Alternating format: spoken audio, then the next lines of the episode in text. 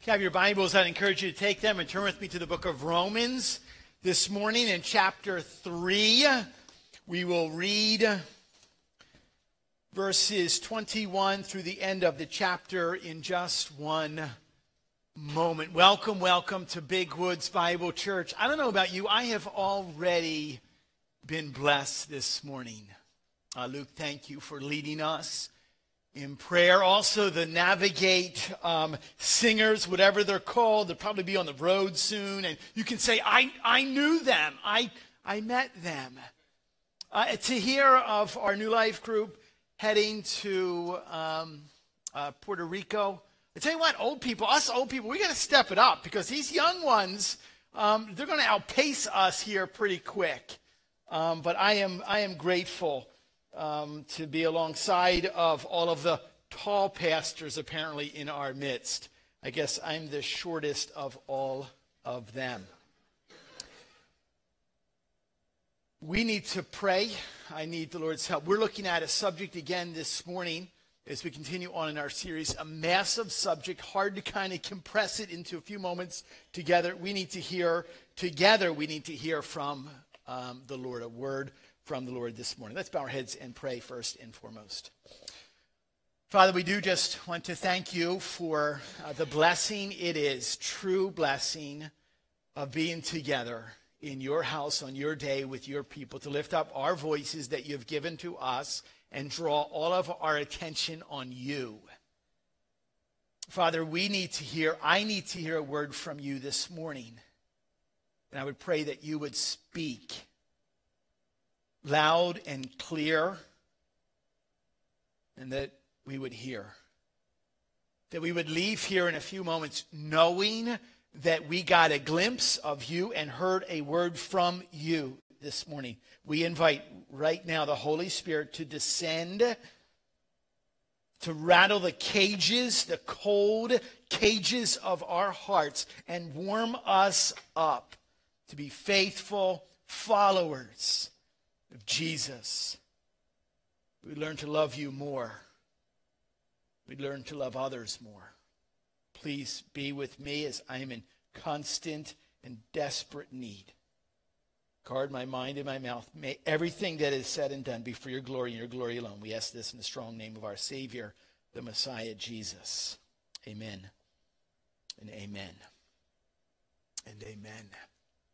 Okay, we have been involved. This is week three of a five week series on what I call the five solas. If you're just joining us, this is basically a brief series on what we believe, what our doctrine is as a local church right here um, at Big Woods. Uh, the five solas are five theological summaries that emerged from the Protestant Reformation just over 500 years ago. If you think about just the root um, of those two words Protestant protest, Reformation, reform. So, something, something was happening. The primary theological voice of that day had removed the Word of God from people, had closed it, had shrouded in darkness, and there were some who said, no, no, no, we, ha- we, we have to go directly to the Word. Protestant Reformation is a time that what? Distinguished from the teachings of the Roman Catholic Church, and they constitute these five solas or five foundational doctrines. They're often referred to as pillars that unite all evangelical Christians to this day. In a sense, they constitute the full message of the gospel. Salvation is what? According to Scripture alone. Sola Scriptura. By grace alone. Sola gratia. We saw that last week through faith alone, in Christ alone, for the glory of God alone. Sola Scriptura, what? I want to make it absolutely clear. The word of the Lord is perfect. Everything that we use by way of our doctrine, our teaching will come from this. If I move from this, if I ever teach you something that's not here, in love, fire me, okay? This is the primary source that God speaks to us. Everything else is a secondary source. Everything else. Everything that we need to know for our salvation and how to live is in this book, Sola Scriptura. We talked last week about Sola Gratia, by grace alone, unmerited favor. praise God that the hope of forgiveness from sin and the hope of eternal life in heaven does not rest on our merits, on our good works, because we'd all be in trouble. Paul wrote in Ephesians chapter 1 In him, in Jesus, we have redemption through his blood, the forgiveness of our trespasses, according to the riches of his grace. It is in Jesus that one is made right with God, forgiven from sin. That is God's grace. You add to you can't add to that, you take you can't take from that. So so so if people try to, then they distort what biblical Christianity is. So now we move on to what we refer to as sola fide. Sola, the word is what? Latin for alone. Fide is Latin for faith. By faith alone. Um, you've opened your Bibles to Romans chapter 3. I encourage people to write in your Bibles, to highlight, to circle. As we read verses 21 through 31, I want you to, to listen for this word faith as it bubbles up to the top. And mark that. Pay attention each time it is used.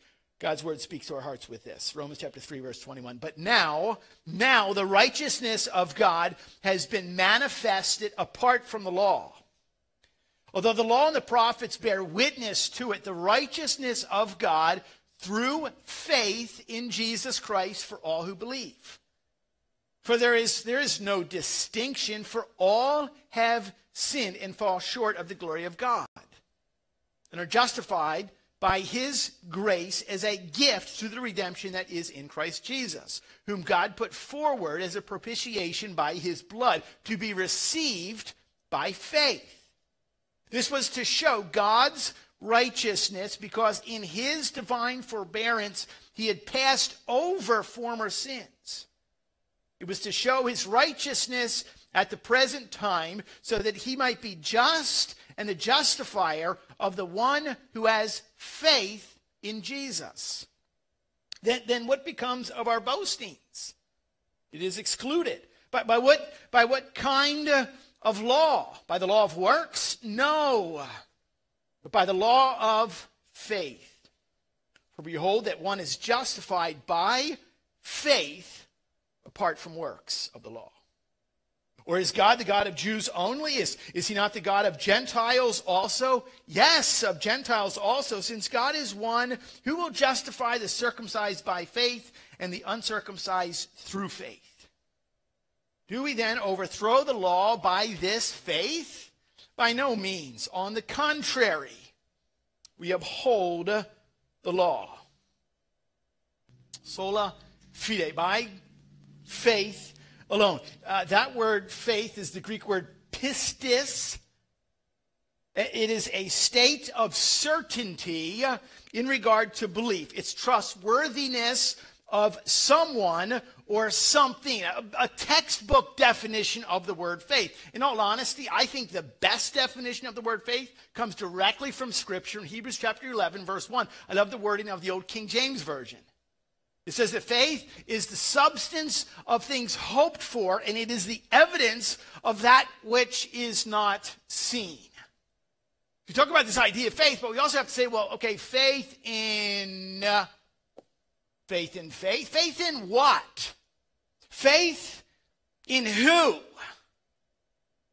On Thursday at noon, um, us four pastor, pastors gathered together and we had lunch with six other pastors in our community. We tried to do that the last Thursday of every single month.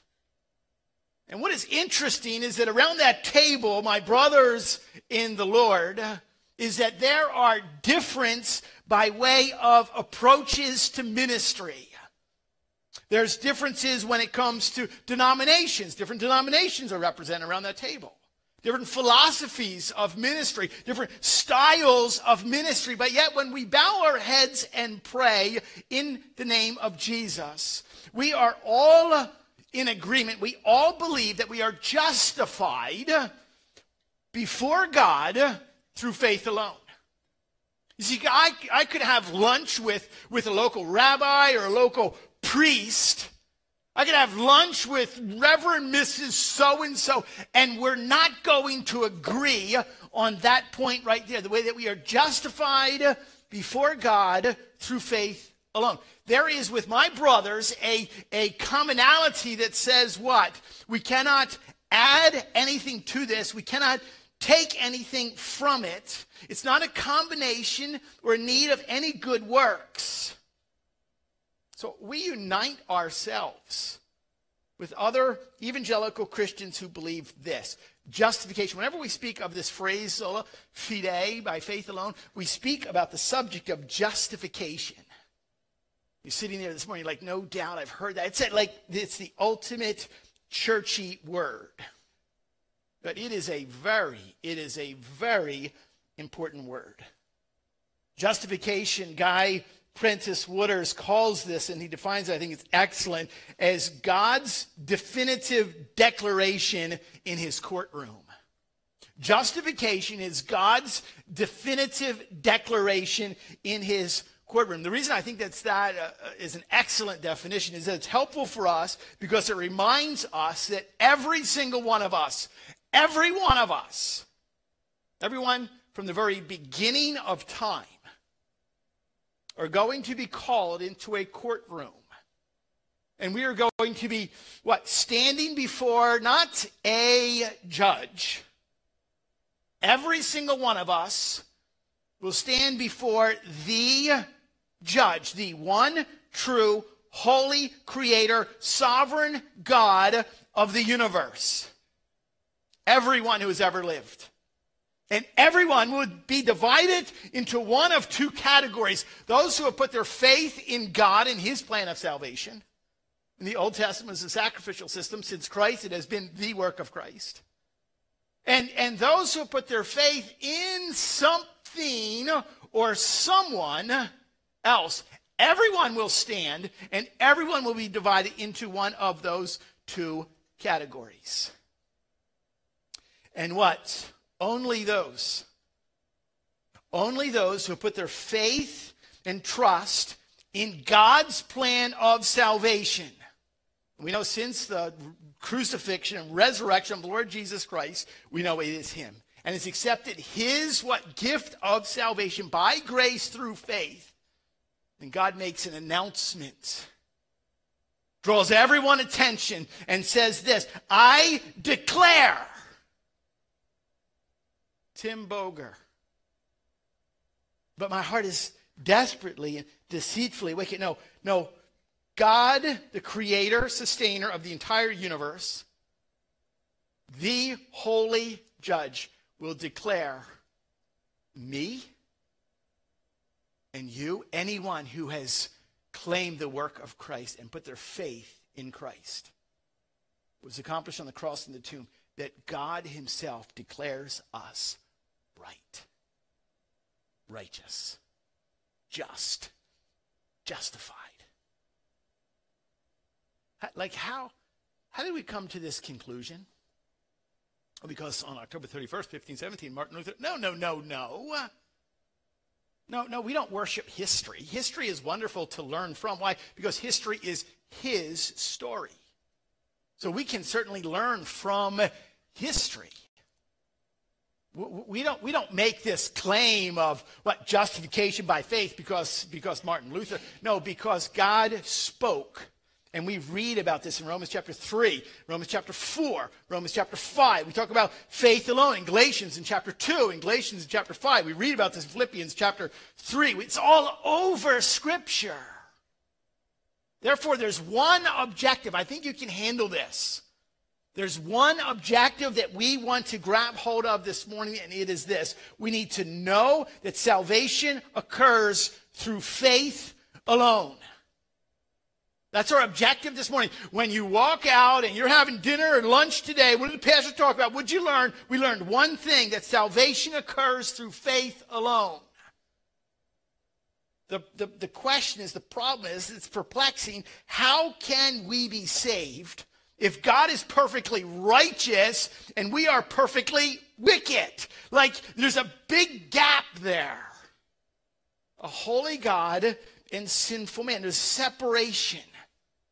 How can we really be made righteous? You see, that's what plagued Martin Luther, he was, he was troubled. He was tormented by that thought. How do we, how do, how do us actually become righteous? You know, what people had done is that they had closed the Word of God and they had listened to man. In the church, the loudest theological influence of that day said, what, you, you, you, you, you gotta, you gotta try and you gotta try really, really hard. You gotta, you gotta, you gotta go to man. You, you got to light candles and you better rub beads and you better do this and you better say this. There was one particular point, it had, it had disintegrated to the place that there was a German Dominican friar, preacher, his name was Johann Tetzel. He traveled about it. He literally sold, they referred to as indulgences. In the Catholic Catechism, it actually says this an indulgence is a remission before God of the temporal punishment due to sins. So they had printed slips of paper that for so much money you could buy this and you could get Aunt Edna a little bit of a shorter stay in the torment of purgatory. There was actually a saying, a phrase of that time. When a coin in the coffer rings, a soul from purgatory springs. Like, what are they doing? They're actually selling forgiveness of sins. There is, like, we can't, there are problems all over the place. One of the problems was actually revealed in a story that Luther told. He talked about the time that Tetzel was, was in Leipzig, Germany, and he was selling indulgences. He had done very, very well in that particular town. After collecting a large sum of money, a lot of gold, Tetzel was preparing to leave town to go back to Rome, take the money back to Rome, and a nobleman approached him. And he asked the question, he says this, he said, Could I purchase an indulgence for a future sin? Tetzel, the ultimate salesman, said, Of course you can. The nobleman bought the indulgence. And when Tetzel left, he was on the outskirts of town. That nobleman actually beat him up and robbed him and said, I've got this indulgence. This is what I just paid for to forgive me of my sin. Problems all over the place. When you remove the truth of Scripture, that contradicts that thinking is that you could do something, you could purchase something, you could say something for the forgiveness of sin. Romans chapter 3, we read in verse 28 For we hold this, we hold tight to this. One is justified by faith apart from works. Now, Paul writes to the church at Galatia, this region of, of Galatia. There were several churches in that region. It's, it's modern day Turkey today. And he says this in, in Galatians chapter 2, verse 16. It's a little bit more specific. Galatians chapter 2, 16. Yet we know that a person is not justified by works of the law, but through faith in, and he mentioned specifically, in Jesus Christ. So we also have believed in Christ Jesus in order to be justified by faith in Christ and not by works of the law. Because by the works of the law, no one will be justified. But what is happening here? The works of the law, the Old Testament law, had simply revealed every single area that you fell short in. That's what the law does. It reveals our sin, but it does nothing to heal our sin. Jesus Christ came and he was tortured and bore the full weight of his heavenly Father's wrath on himself. And as he was tortured and bleeding, he had your sins, the wickedness that exists in your heart, in mind. How to comprehend that is beyond us. But that's how salvation occurs when one is called. One is drawn to God, recognizing that what? There is wickedness in here. And we put our faith and our trust in Christ's work on cross and in the tomb, knowing that his sacrifice was sufficient to pay the price for our sinfulness. And now God, what? In that moment, announces pronounces, declares the sinner righteousness. God forgives every sin that you have ever committed, that I have ever committed. And God's declaration accepts us as righteous in his sight. Now, this whole idea of justification, understand this is not a gradual process over a long period of time. That's sanctification. Justification is something that happens instantaneously. And you need to know this. It happens immediately when you recognize that you are a sinner in need of a Savior, and that Savior is Jesus. And you say, Jesus, forgive me. I want you to be Lord of my life. I put my whole life in your hands. I'm yours. At that moment, you are declared righteous. This is something that a child can understand. October the 7th, 1972. I was a four year old brat. And, and my, my parents, my mother, in her graciousness, loved me enough to say, You, little Timothy John, are a sinner, and apart from your acceptance of Christ, you will end up in hell for eternity. Did my parents hate me. That's why they told me that. Did, did my mother abuse me? Be- no, she loved me. She still loves me. And, and a child can understand that, that, that there's wickedness. A four year old can understand that they have what? We have problems in obeying. Well, it says in God's word, children, obey your parents. And in that moment, instantaneously, the verdict. It's not rendered on the day of judgment. It's a day what? That we, we begin our Christian life. We begin our Christian walk.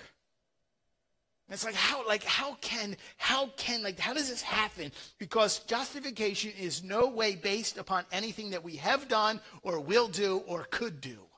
It is based entirely upon the righteousness of the Lord Jesus Christ, his perfect obedience and full satisfaction for sin.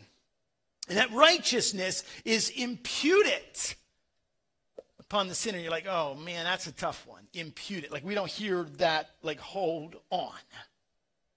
What does imputed mean? Imputation, the act of. It is a big word. I understand it is unusual word, but like justification is a very, very important word for us to learn. This word imputed or imputation has been used for hundreds and hundreds of years to describe the truth that God takes his own righteousness and he imputes it upon us. It's different than imparting. In, in our minds, we think like he has imparted something to us. He gives to us or he bestows this. It's more than that. It's bigger than that. God's own righteousness is imputed to us. It means that it is actually credited to us. It is put into our account and it is reckoned to be ours.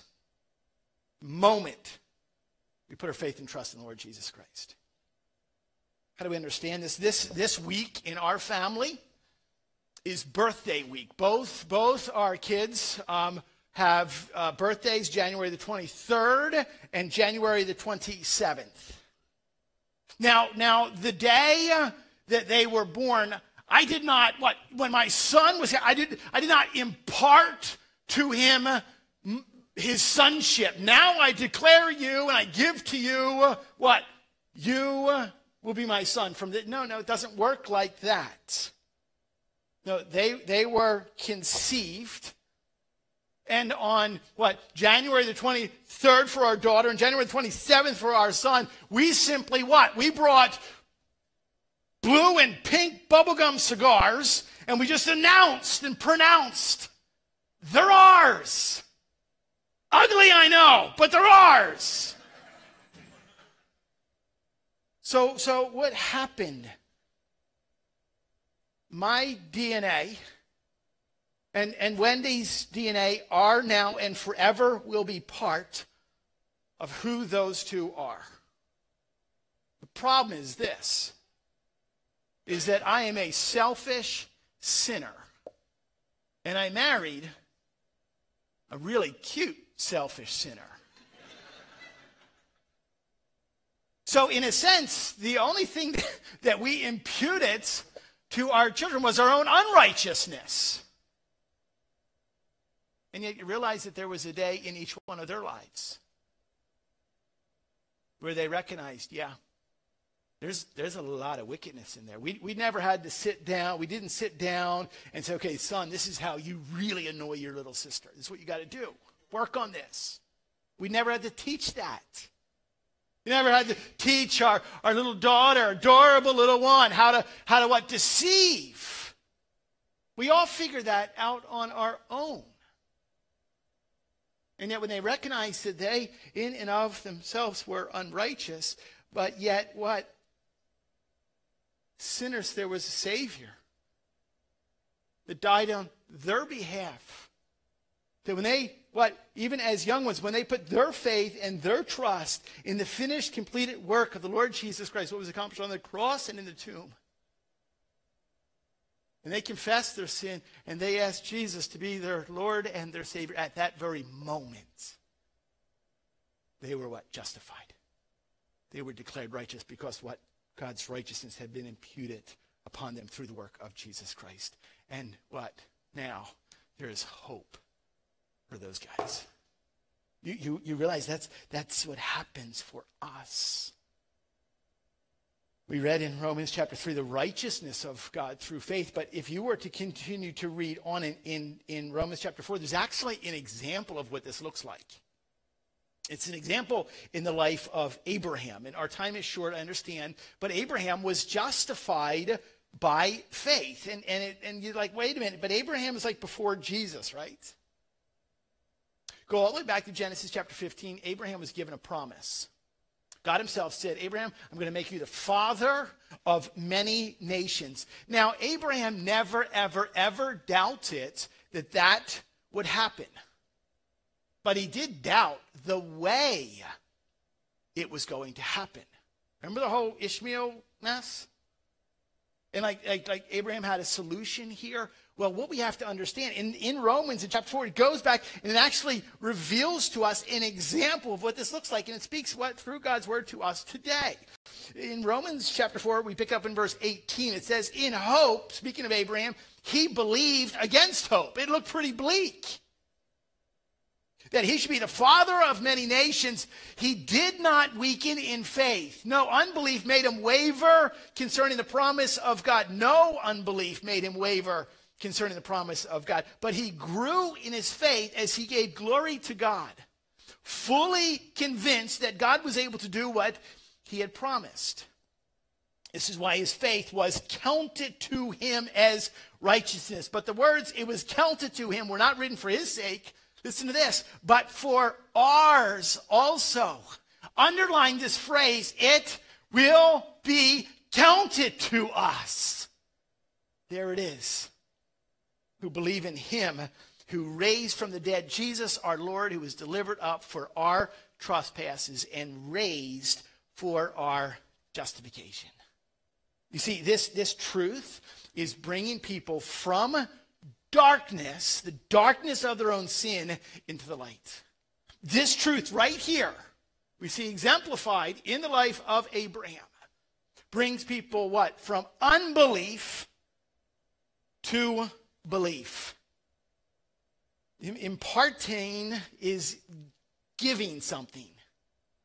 Imputing is to become, which means what? At that very moment, your identity changes.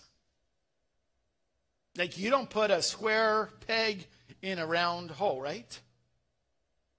But but what God does is he is he changes and we, in a sense, what? He makes us square so that we can fit into a square hole. He changes our identity. The objective that we have this morning is, is very clear. Is very clear that we know that faith comes, salvation occurs through faith alone. The problem is this. There's a couple observations from this. The problem is this. We have a tendency to drift away from that truth. We move, we veer off of the path. There are times in our life, there are seasons in our life that we actually think that Christ's righteousness is not enough. That the cross is not enough. Now, we would never come right out and say it like that. But in our actions and our behavior. Therefore, at some level, if the cross is not enough, then we can somehow earn righteousness in some way. Well, how, how did, what do you mean by this? As a follower of the Lord Jesus Christ, I'm speaking about those who are here that have made a decision. You ever have those, like, they're fleeting few moments, but you are what? You are in the groove. Where, where you are walking in the spirit. You are firing on all cylinders. You are you're doing it. You're kicking it. Someone touches you and there's just a, warm glow about you. You're meditating on God's word and it's like, wow, he's speaking to me. You hear him. You tell others about him, and you're just like, you're just kicking it. You're in that moment. Telling others about Jesus. You're guarding your mind and you're careful and disciplined in your walk. And like you're waking up early to, to do your devotions, and you're like in that moment. And there's a brief moment where you think, wow, that God is glad I'm on his side. We think that. Which, which also means that there's those times when we're out of sync, we're out of whack. That we are unhinged at some level, that we, what? That we have fallen. There's those moments that we slip or we sin or we struggle. And then what happens in our mind is that, well, we somehow are loved less than in that moment. It doesn't work like that. It doesn't work like that. What happens is that we're drifting from the truth that salvation is through faith alone. This, this, this happened.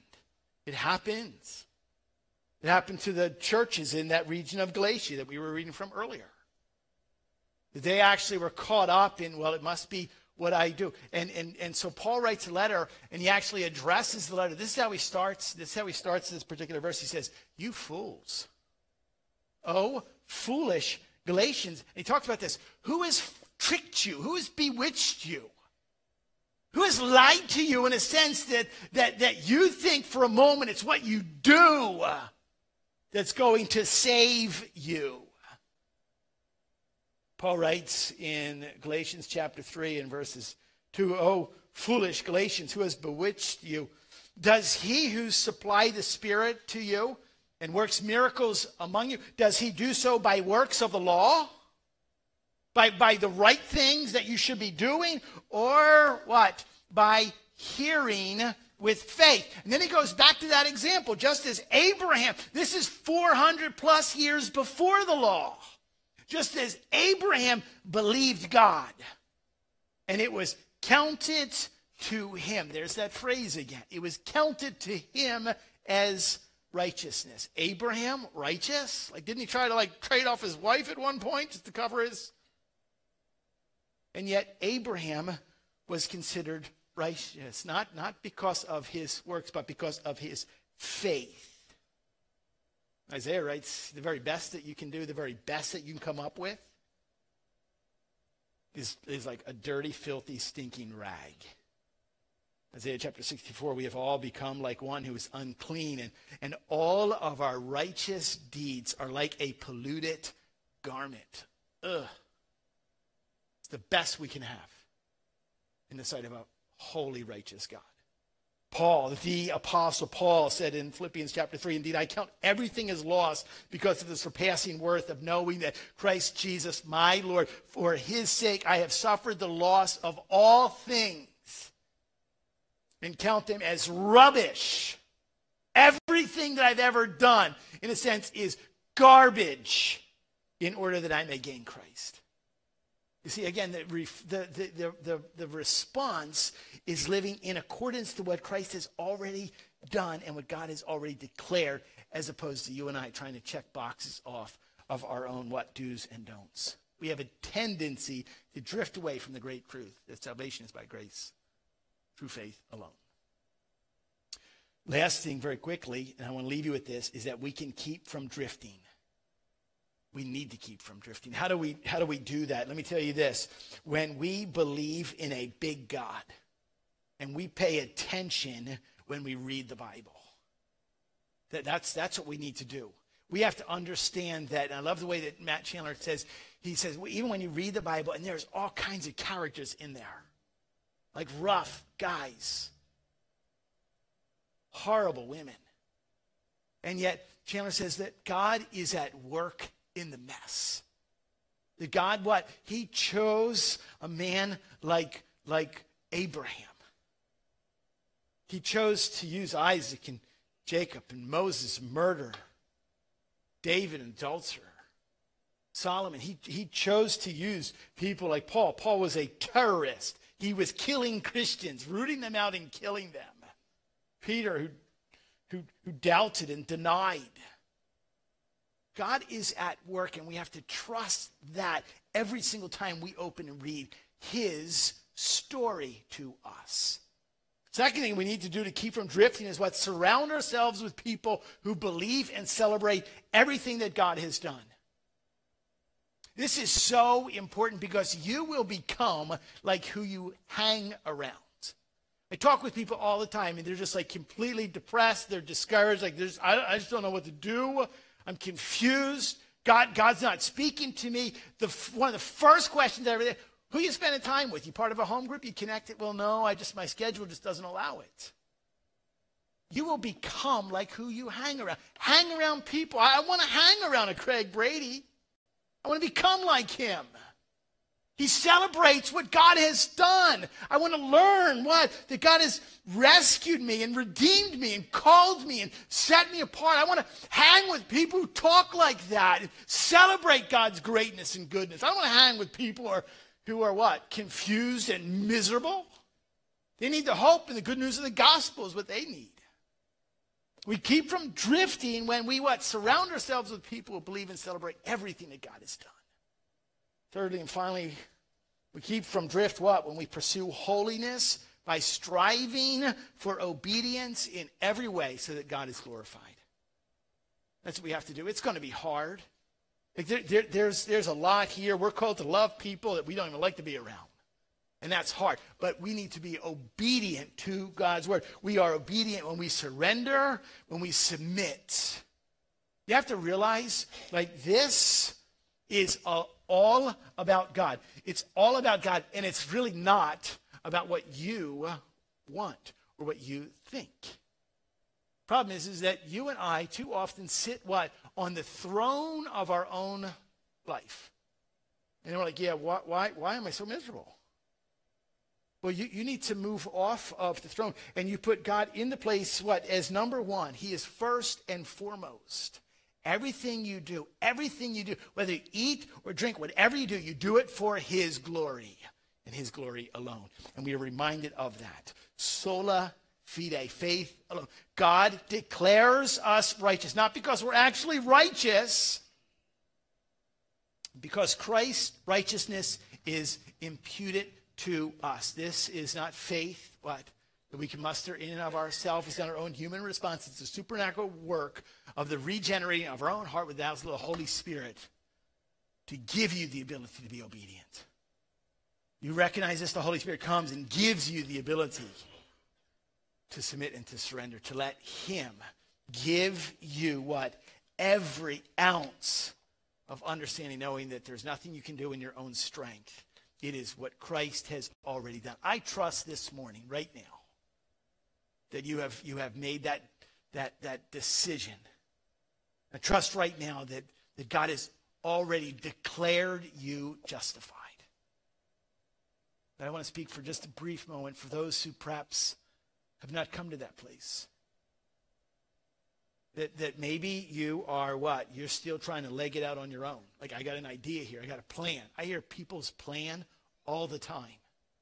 Just run it right off the cliff next time. It's going to be less painful. Where today, You can recognize, you don't need a lot of convincing on this, that you're a sinner. And that there's a Savior, and that there's only one Savior, and his name is Jesus. And that today, at this very moment, you say, God, I trust putting my faith in what Jesus has done, and I'm yours. Forgive me. I want you to become what? Not just Savior, I want you to be Lord of my life. You take control. And you strive to live in obedience. And you know what? We're in this thing together. You're not by yourself out there. We're not going to push you out in the deep end. We're going to love you and come alongside of you and minister to you and care for you the best that we can. If you have questions about, like, yeah, I don't know how, make sure you grab me, grab any one of the pastors, grab any one of the elders. This, this is so important for us. Why? Because there will be a time that every single one of us will stand before the Lord. Every knee will bow and every tongue will confess that Jesus Christ is Lord. And he will declare what?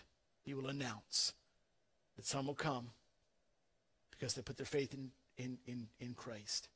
And others depart from me because I didn't even know you. May today you make the decision that you need to make. Father, we love you. We need your strength right now to allow us to respond to your word and to be obedient to your word. We love you. We thank you for your patience and grace and mercy in loving us. Speak now, even as we close in this time, that you would be glorified in us and through us. We ask this in Jesus' name. Amen.